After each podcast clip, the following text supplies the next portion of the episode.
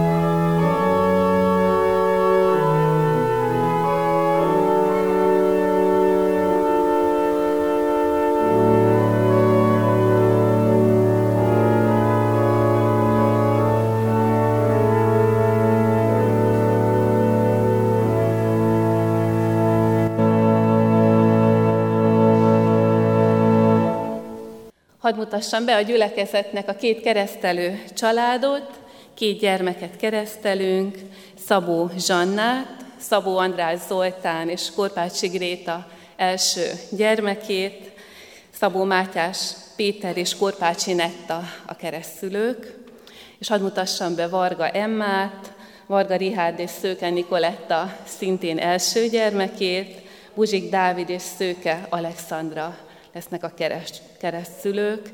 Isten hozott mindannyiótokat a gyülekezet közösségében. Jézus Krisztus a föltámadása után, mielőtt fölment a mennybe, ezekkel a szavakkal hatalmazta föl a tanítványait a keresztség kiszolgáltatására. Ő mondja, nekem adatott minden hatalom menjen és földön. Menjetek el tehát, tegyetek tanítványá minden népeket, megkeresztelve őket az atyának, a fiúnak és a szentléleknek nevébe, tanítva őket, hogy megtartsák mindazt, amit én parancsoltam, és íme én veletek vagyok minden napon a világ végezetéig. És még egyetlen mondatot olvasok föl a Szentírásból, üzenetképpen a keresztelős családoknak, Jakab levele első fejezetének a 17. versét, minden jó adomány és tökéletes ajándék onnan felülről a világosság atyától száll alá. Foglaljuk el a helyünket. Sokszor hallani szülőktől, különösen első gyermekes szülőktől, hogy szeretnénk mindent megadni a gyermekünknek. És akár kimondjuk ezt, akár nem, ez az ösztönös vágy, ez bennünk van. Ez egy ösztönös szülői vágy. Hát hála Istennek, ahhoz azért elég bölcsek vagyunk, hogy tudjuk, hogy ez esélytelen, meg se kell próbálni. Egyrészt, mert nem adhatunk meg mindent a gyermekünknek, másrészt azért, mert nincs is, meg, nincs is mindenre szüksége. Igazából a gyermekeinknek sokkal kevesebbre van szükségük, mint amit manapság sokan igyekeznek elhitetni velünk. De akkor is ott van bennünk ez a jó, és hiszem, hogy Istentől kapott vágy, hogy legalább azt adjuk meg a gyermekeinknek, amire tényleg szükségük van. Viszont ha őszinték vagyunk önmagunkhoz, akkor be kell lássuk, hogy, hogy mi szülők nem tudunk minden szükségeset megadni nekik. És majd ahogy nőnek a gyermekeink, azt gondolom, hogy egyre inkább ráébredünk erre.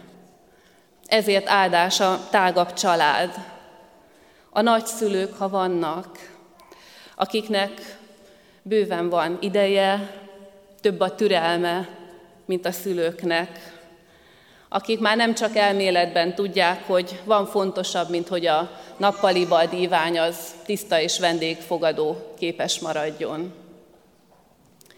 És ugyanígy a keresztülők, akik, akik ahogy nőnek a gyermekek, egyre többet tudnak majd adni. Bizalmas beszélgetésben, barátnői, keresztanyukai, keresztapukai tanácsokban. De még nagyszülőkkel, szerető, segítő nagycsaláddal megtámogatva is vannak olyan dolgok, amiket nem tudunk megadni a gyermekeinknek, még akkor is, hogyha a lehető leggondosabban választjuk meg az óvodát, meg az iskolát sem. Egyszerűen azért, mert vannak olyan ajándékok, amiket az, amik az Úristen kezében vannak, nem a miénkben. Csak hadd mondjak egy-két példát. Mi vigyázhatunk a gyerekeinkre, és vigyázunk is rájuk nagyon, de egyedül az Úristen tudja őket naponta megtartani. Ezt kisgyerekes szülők nagyon jól tudjátok. Vagy taníthatjuk őket a jóra, és tanítsuk is, példával főleg, de az, hogy ez megfogadjon a kis szívükben, és megmaradjon majd sok-sok ellentétes hatás közepette, ezt megint csak Isten tudja elvégezni. És vannak olyan ajándékai Istennek, amelyekre majd később lesz szükségei a gyermekeiteknek. Ha gyerekeknek magyarázom el, hogy mi a keresztség lényege, akkor szoktam vinni egy cumit, meg egy kis rugdalózót, meg a másik oldalon a férjem 46-os cipőjét, meg egy kocsikulcsot, és akkor megkérdezem a gyerekektől, hogy melyikre van szüksége a babának. És akkor mondják, hogy hát a cumira, meg a rugdalózóra. Így van. És, és még mire lesz szüksége? Hát mondjuk a ti gyermekeiteknek reméljük nem lesz szükség a 46-os cipőre, de mondjuk egy szép női cipőre biztosan, és valószínű a kocsikulcsra is, hogy vannak olyan ajándékai Istennek, amikre majd felnőttként lesz szükségünk. Például a bűnbocsánatra, egy komoly, tiszta újrakezdésre, amit az Úristentől kaphatunk meg. És ezeket ő adja, kínálja örömmel. És ezért jó, hogy elhoztátok ide a gyermekeiteket, ő hozzá, meg abba a közösségbe, akik igyekszünk ugyanígy az Úristen ajándékaiból élni. És legtöbben tényleg így kezdjük az Isten kapcsolatot, hogy, hogy az ajándékait keressük. És Isten szeretettel elnézi nekünk, hogy, hogy az ajándékai kellenek. És ritkán ő.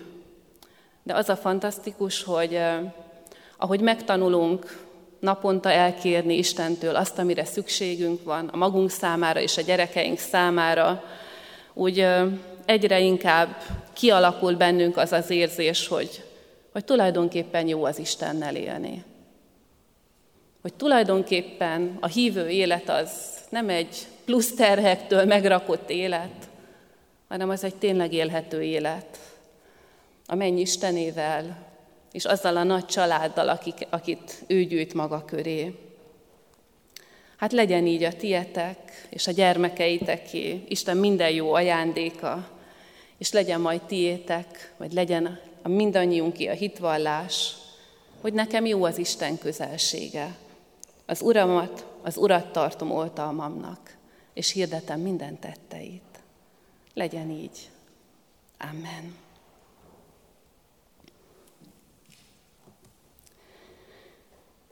Isten üzenetére válaszul, és készülve a keresztelőre, valljuk meg keresztény hitünket az apostoli hitvallás elmondásával, álljunk fel ehhez.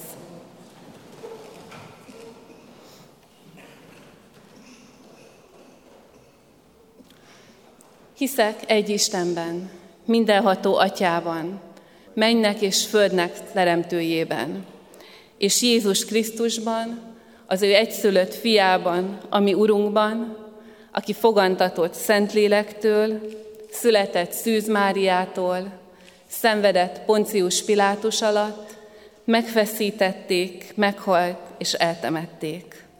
Alászállt a poklokra, harmadnapon feltámadt a halottak közül, fölment a mennybe, ott ül a mindenható Atyaisten jobbján, onnan jön el ítélni élőket és holtakat.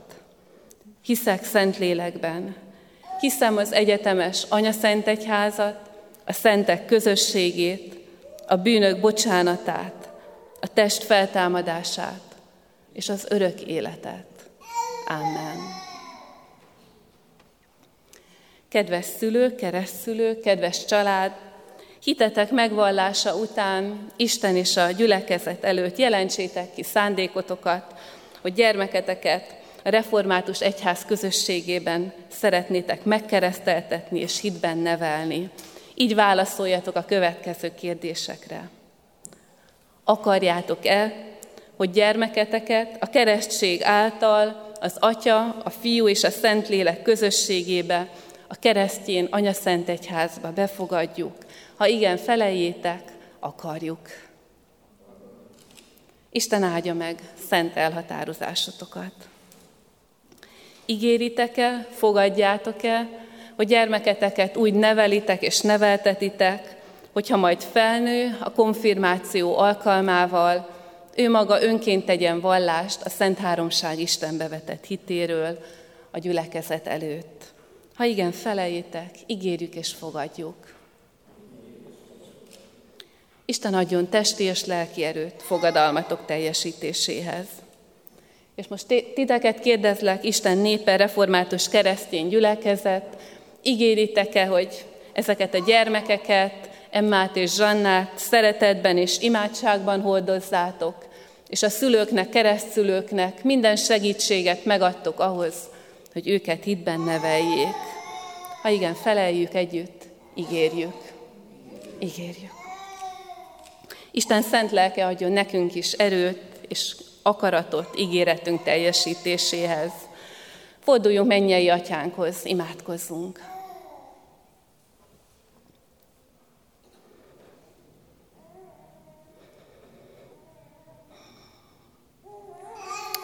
Urunk, köszönjük, hogy nem szűnsz meg bízni bennünk emberekben, hogy nem szűnsz meg megáldani párokat élettel, új élettel, igazából már egészen kialakított, a születéskor szinte kész emberkékkel. Így köszönjük meg Emmát és Zsannát az egész család és a gyülekezet nevében. És köszönjük Istenünk, hogy szerető család veszi őket körül, és köszönjük a vágyat, hogy téged is újra bevonjanak ebbe a közösségbe, vagy újra és újra, ahogy mi is tesszük. Kérünk, hogy áld meg őket. Kérünk, hogy segítsd a szülőket a, a nevelés, az együttélés sokszor rögös útján. És köszönjük, Urunk, hogy ezen keresztül Te annyi örömet, annyi gazdagodást adsz. És hadd kérjük a védelmedet a gyermekekre, naponta. A Te atyai védőkezed tartsa meg őket egészségben, segítse őket növekedni, azzá válni, akivé Te álmodtad meg őket. És így kérünk Istenünk, hogy áld meg ezt a gyülekezetet, enged, hogy téged és egymást befogadó közösség lehessünk egyre inkább. Amen. Keresztellek téged az Atyának, a Fiúnak és a Szentlélek Istennek nevébe. Amen. Emma, keresztellek téged az Atyának, a Fiúnak és a Szentlélek Istennek nevébe. Amen.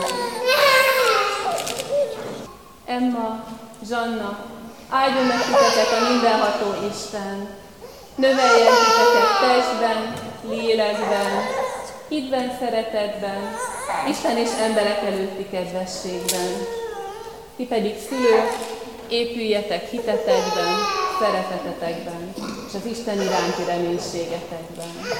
Amen.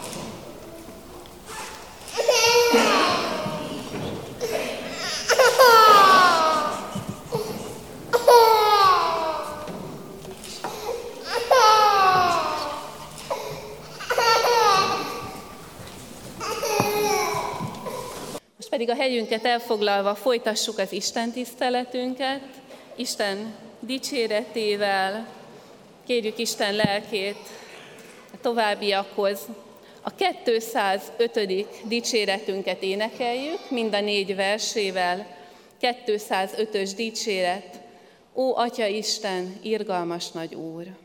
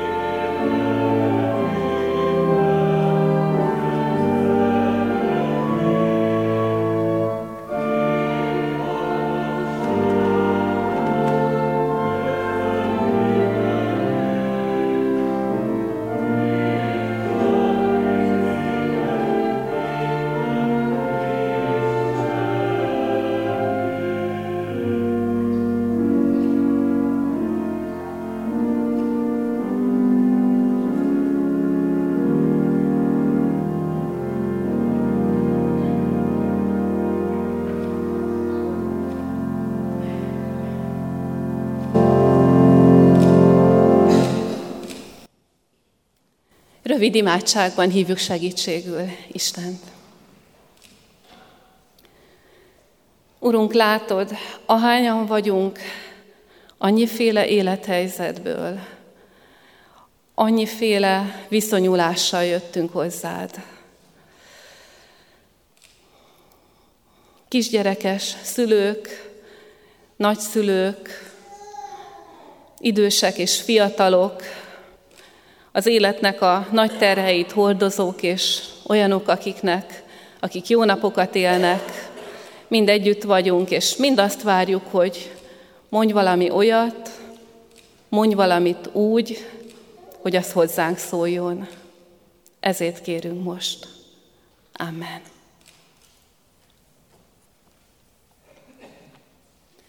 Isten igéjét Máté evangéliumából olvasom, a 16. fejezetből néhány verset, a 13-tól a 16.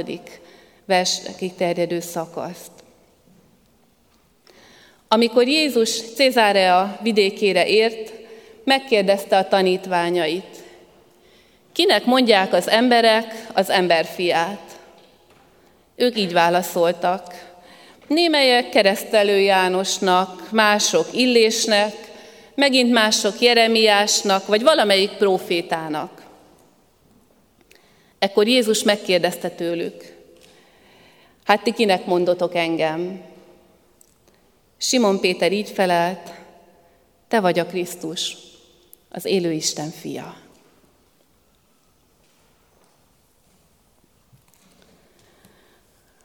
A kulcs szó ehhez a rövid kis beszélgetéshez Jézus és a tanítványai között a felismerés.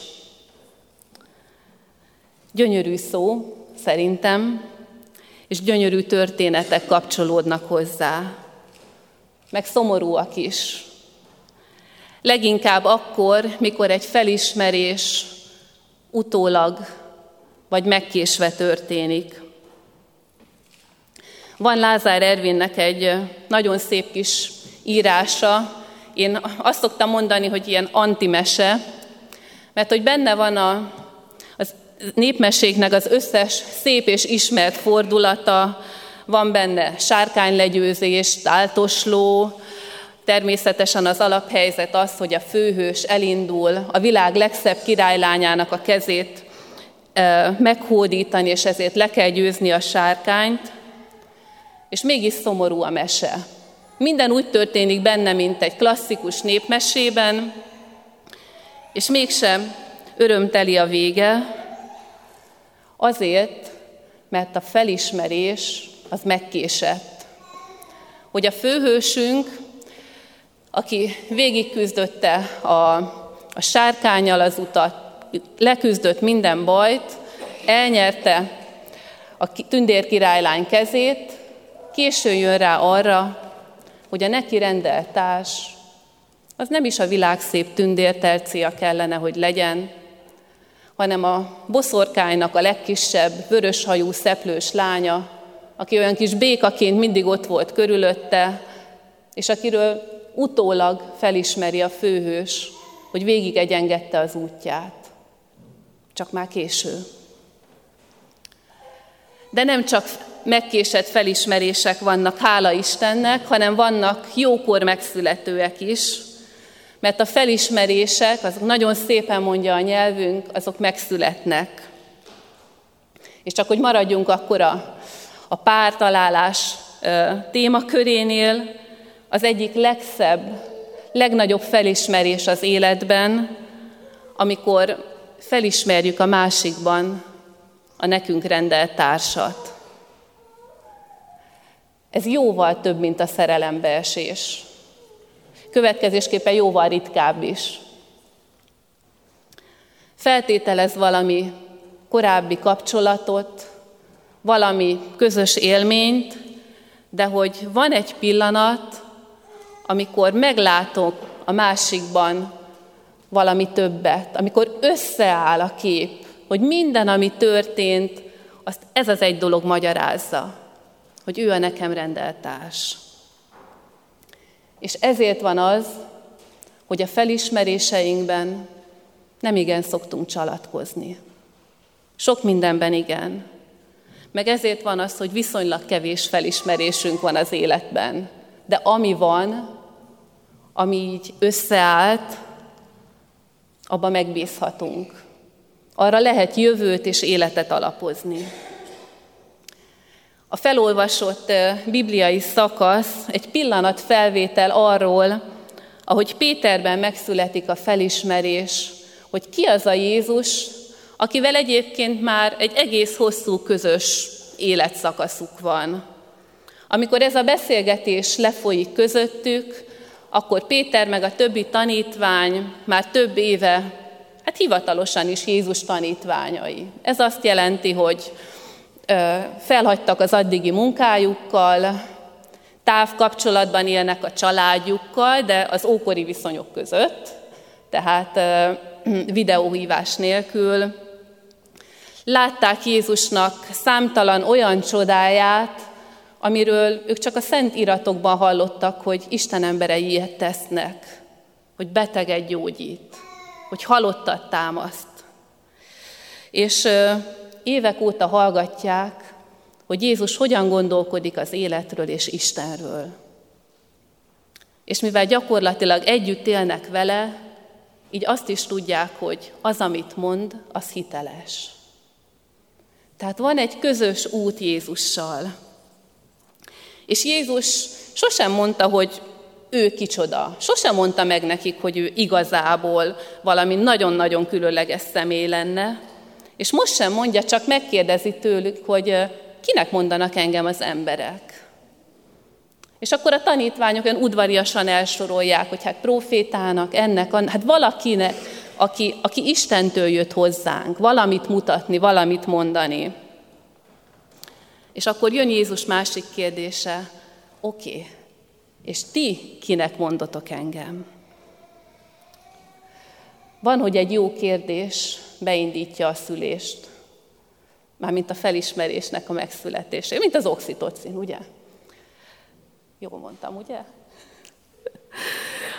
És figyeljük, halljuk meg azt, hogy, hogy Jézus nem azt kérdezi a tanítványaitól, hogy ugye legalább ti tudjátok, hogy ki vagyok, mert ennyi idő után már illene.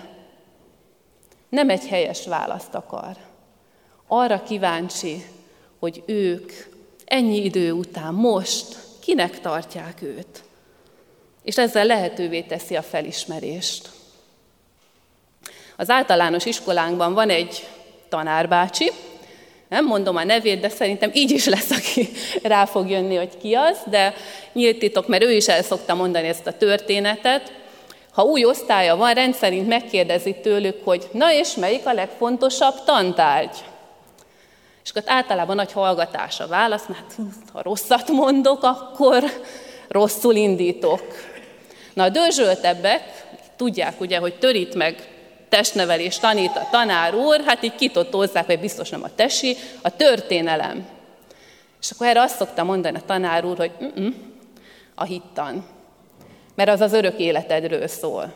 A második legfontosabb meg a tesi, mert az meg az egészségedről, meg a földi életedről. Miért mondom ezt a példát? Nyilván meg lehet tudni a jó választ. Nagy tesótól, akit már tanított a tanárul, és akkor be lehet nyögni, hogy a hittan. De emögött nincs semmi. Nincs felismerés. És Jézus nem ilyen jól megtanult válaszokat vár tőlünk, ahogy a tanárul se ilyen választ. Jézus közelében csak hiteles válaszoknak van helye, de annak mindig helye van. Van a Szentírásban egy szép történet, egy édesapa megy, és kéri Jézust, hogy gyógyítsa meg a gyerekét. És Jézus azt, ha, tud, ha tudja. És Jézus azt mondja, ha tudom, hát minden lehetséges annak, aki hisz. Hiszed -e ezt? És mit mond az édesapa? Hiszem, légy segítségül a hitetlenségemen. Ez egy hiteles válasz. Megvallja, hogy igen, hiszi, hiszi, és tele van kétséggel. Ha Jézus kérdez, érdemes hitelesen válaszolni. És Péter válasza hiteles, mert ott helyben születik meg. És elmondja a maga szavaival, az akkori ember szavaival, hogy hogy Jézus, most jöttem rá, hogy te vagy a legtöbb. Te vagy a, a népét kereső Isten, te vagy az Isten, aki értünk jöttél. Ott Péterben összeáll minden, amit eddig átélt Jézussal, a csodák, a hallott tanítások, a, a beszélgetések. Rálát arra, hogy egyetlen magyarázat van mindenre, hogy Jézus az Isten fia. Mi történne, ha egy közös vacsora alkalmával, én mindig úgy képzelem el, hogy itt vacsoráztak, mikor beszélgettek, megkérdezné Jézus, hogy na és ti kinek mondotok engem? És abban biztosak lehetünk, hogy nem a Máté 16-16 fölmondását kérné tőlünk, amit most fölolvastam, hanem egy saját választ. Higgyük el, hogy Jézus felnőttként tekint ránk. Tőlünk felnőttektől nem aranymondás, visszamondást kér, hanem hogy azt mondd meg, hogy most az életednek ezen a pontján 25 évesen, 50 évesen, 74 évesen, kinek ismersz engem? Mert az is lehet, hogy már régóta valljuk, hisszük azt, amit Péter mondott, hogy igen, hogy te vagy a Krisztus az élő Isten fia, és ez jó alap. De mi épült rá az elmúlt x évben, évtizedben? Mit tapasztaltunk Jézustól? Lehet, hogy azt, hogy, hogy a sok-sok igény, követelés, sokféle irány, ami szakít szét a mindennapi munkám, a családom között, amikor hozzád fordulok, akkor, akkor elkezd látszani a lényeges és a lényegtelen. És akkor valljuk meg neki ezt. Vagy lehet, hogy az, hogy, hogy te vagy az, aki egy nagy veszteségem után segítettél, hogy újra kezdődjön az életem. Vagy lehet, hogy az kezd nekünk fontossá válni, az rajzolódik ki, hogy, hogy Jézus nem csak erre a földi életre hívott bennünket, hogy van folytatás, hogy lehet úgy tekinteni az életre, hogy van folytatás. Születette meg, vagy van-e születőben felismerésünk Jézusról? Mert ha igen, akkor azt érdemes kimondani. Mert ha kimondjuk, az bennünket erősít. Kányádi Sándor idézett mindig egy kisfiút, egyszer megkérdezte, többször megkérdezte a gyerekeket, hogy mi a vers, és akkor egy kisfiú azt mondta, hogy hát a vers, amit mondani kell. És akkor Kányádi Sándornak ez nagyon tetszett, mindig ezt mondta. A felismerésről meg azt mondom, hogy a felismerés az, amit meg ki kell mondani. Ha felismerem a másikban a nekem rendelt társat, azt ki kell mondani, természetszerűleg. Neki is, meg másoknak is. Mert ha nem mondom ki a felismerésemet, egy idő után én magam is megkérdőjelezem. Ha Jézusról nem mondom ki, amit megismertem, egy idő után elsikkad. A felismerés akkor segít az életben, akkor segít a továbbjutásban, a hitben, ha kimondjuk Istennek, magunknak, másoknak. Megerősítő lesz a magunk számára, Isten kezében pedig elvetett mag lesz, amiből új élet terem. Hát adja Isten nekünk azt a felismerést, amire most szükségünk van. Amen válaszoljunk Isten üzenetére, és a 447. dicséretünk első három versét énekeljük. 447. dicsérettel valljuk meg Jézus Krisztus egy mesterünk, mennyei szent bölcsességünk, és nékünk bizonyos üdvösségünk. 447-es ének első három versét énekeljük.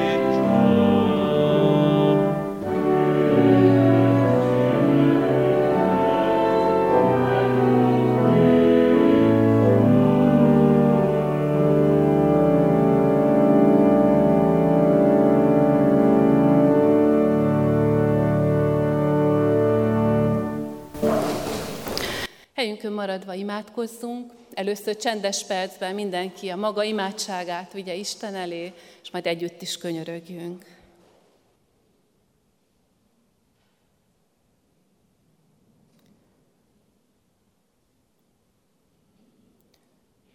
Istenünk, Atyánk, Jézus Krisztus által. Köszönünk minden az életünket előre mozdító, megsegítő felismerést. Köszönjük, amikor jóra fordítottad a nehezet.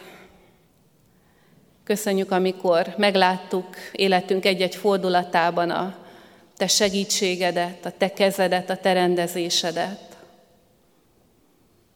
És köszönjük azt is, hogy újra meg újra meglátjuk a te arcodat, amelyik nagyon más, mint amit sokan mondanak rólad.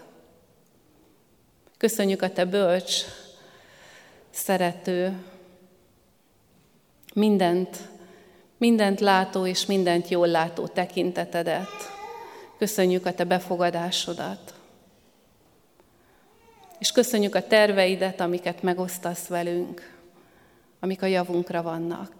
Így kérünk, hogy hadd menjünk tovább azon az úton veled, amin elindultunk. Mint Péterék bugdácsolva, sokszor nem is pontosan megfogalmazva, hogy miért hiszünk, de abba kapaszkodva, amit már megtapasztaltunk belőled. Így áld meg mindannyiunk életútját kérünk. És mint gyülekezeted, szent kötelességünknek és kiváltságunknak tekintjük, hogy másokét könyörögjünk. Urunk, hadd könyörögjünk azokért a ismerőseinkért, szeretteinkért és ismeretlenekért, akik beteg ágyon fekszenek, akik annak a tudatával küzdenek, hogy, hogy véges az élet.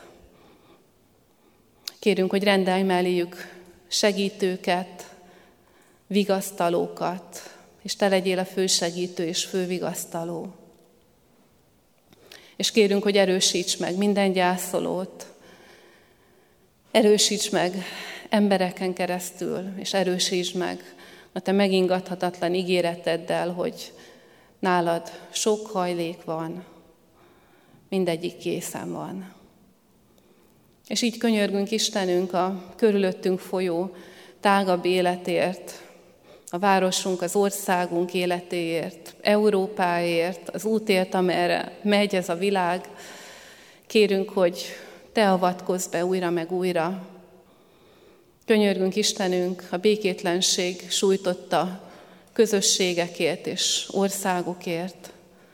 Kérünk, hogy áraszt ki irgalmadat, és áraszt ki a bölcsességedet a vezetőkre. És kérünk, hogy addig is hadd legyünk irgalmat, kegyelmed eszközei, amíg a nehéz idők tartanak. Hallgass meg minket Jézus Krisztusért. Amen. Együtt fönnállva mondjuk el azt az imádságot, amire Jézus Krisztus tanított bennünket.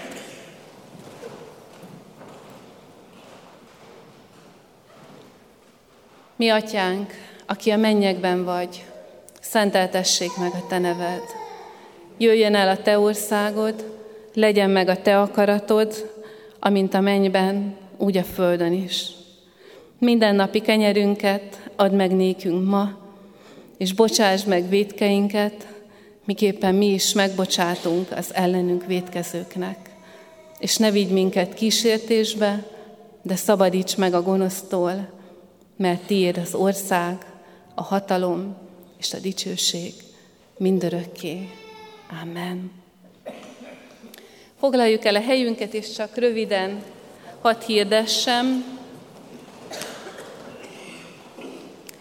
hogy a gyülekezetünk hirdető lapjai a kiáratoknál megtalálhatók és elvihetők, ebben minden aktuális történésről, istentiszteletekről, közösségi alkalmakról tudunk tájékozódni. Hirdetem, hogy jövő vasárnap is a szokott rendben lesznek az istentiszteleteink, itt a templomban 9, 11 és 18 órakor, és az egyéb közösségi helyeinken is. Hirdettem az adakozás lehetőségét, Mindent Istentől kaptunk, és amennyit szívünk szerint adunk, annyit adjunk vissza neki. Záró énekünket énekeljük, a megkezdett 447. dicséret fönnmaradó verseit, 447-es dicséret 4., 5., 6., 7. verseit, majd fönnállva kérjük el Isten áldását.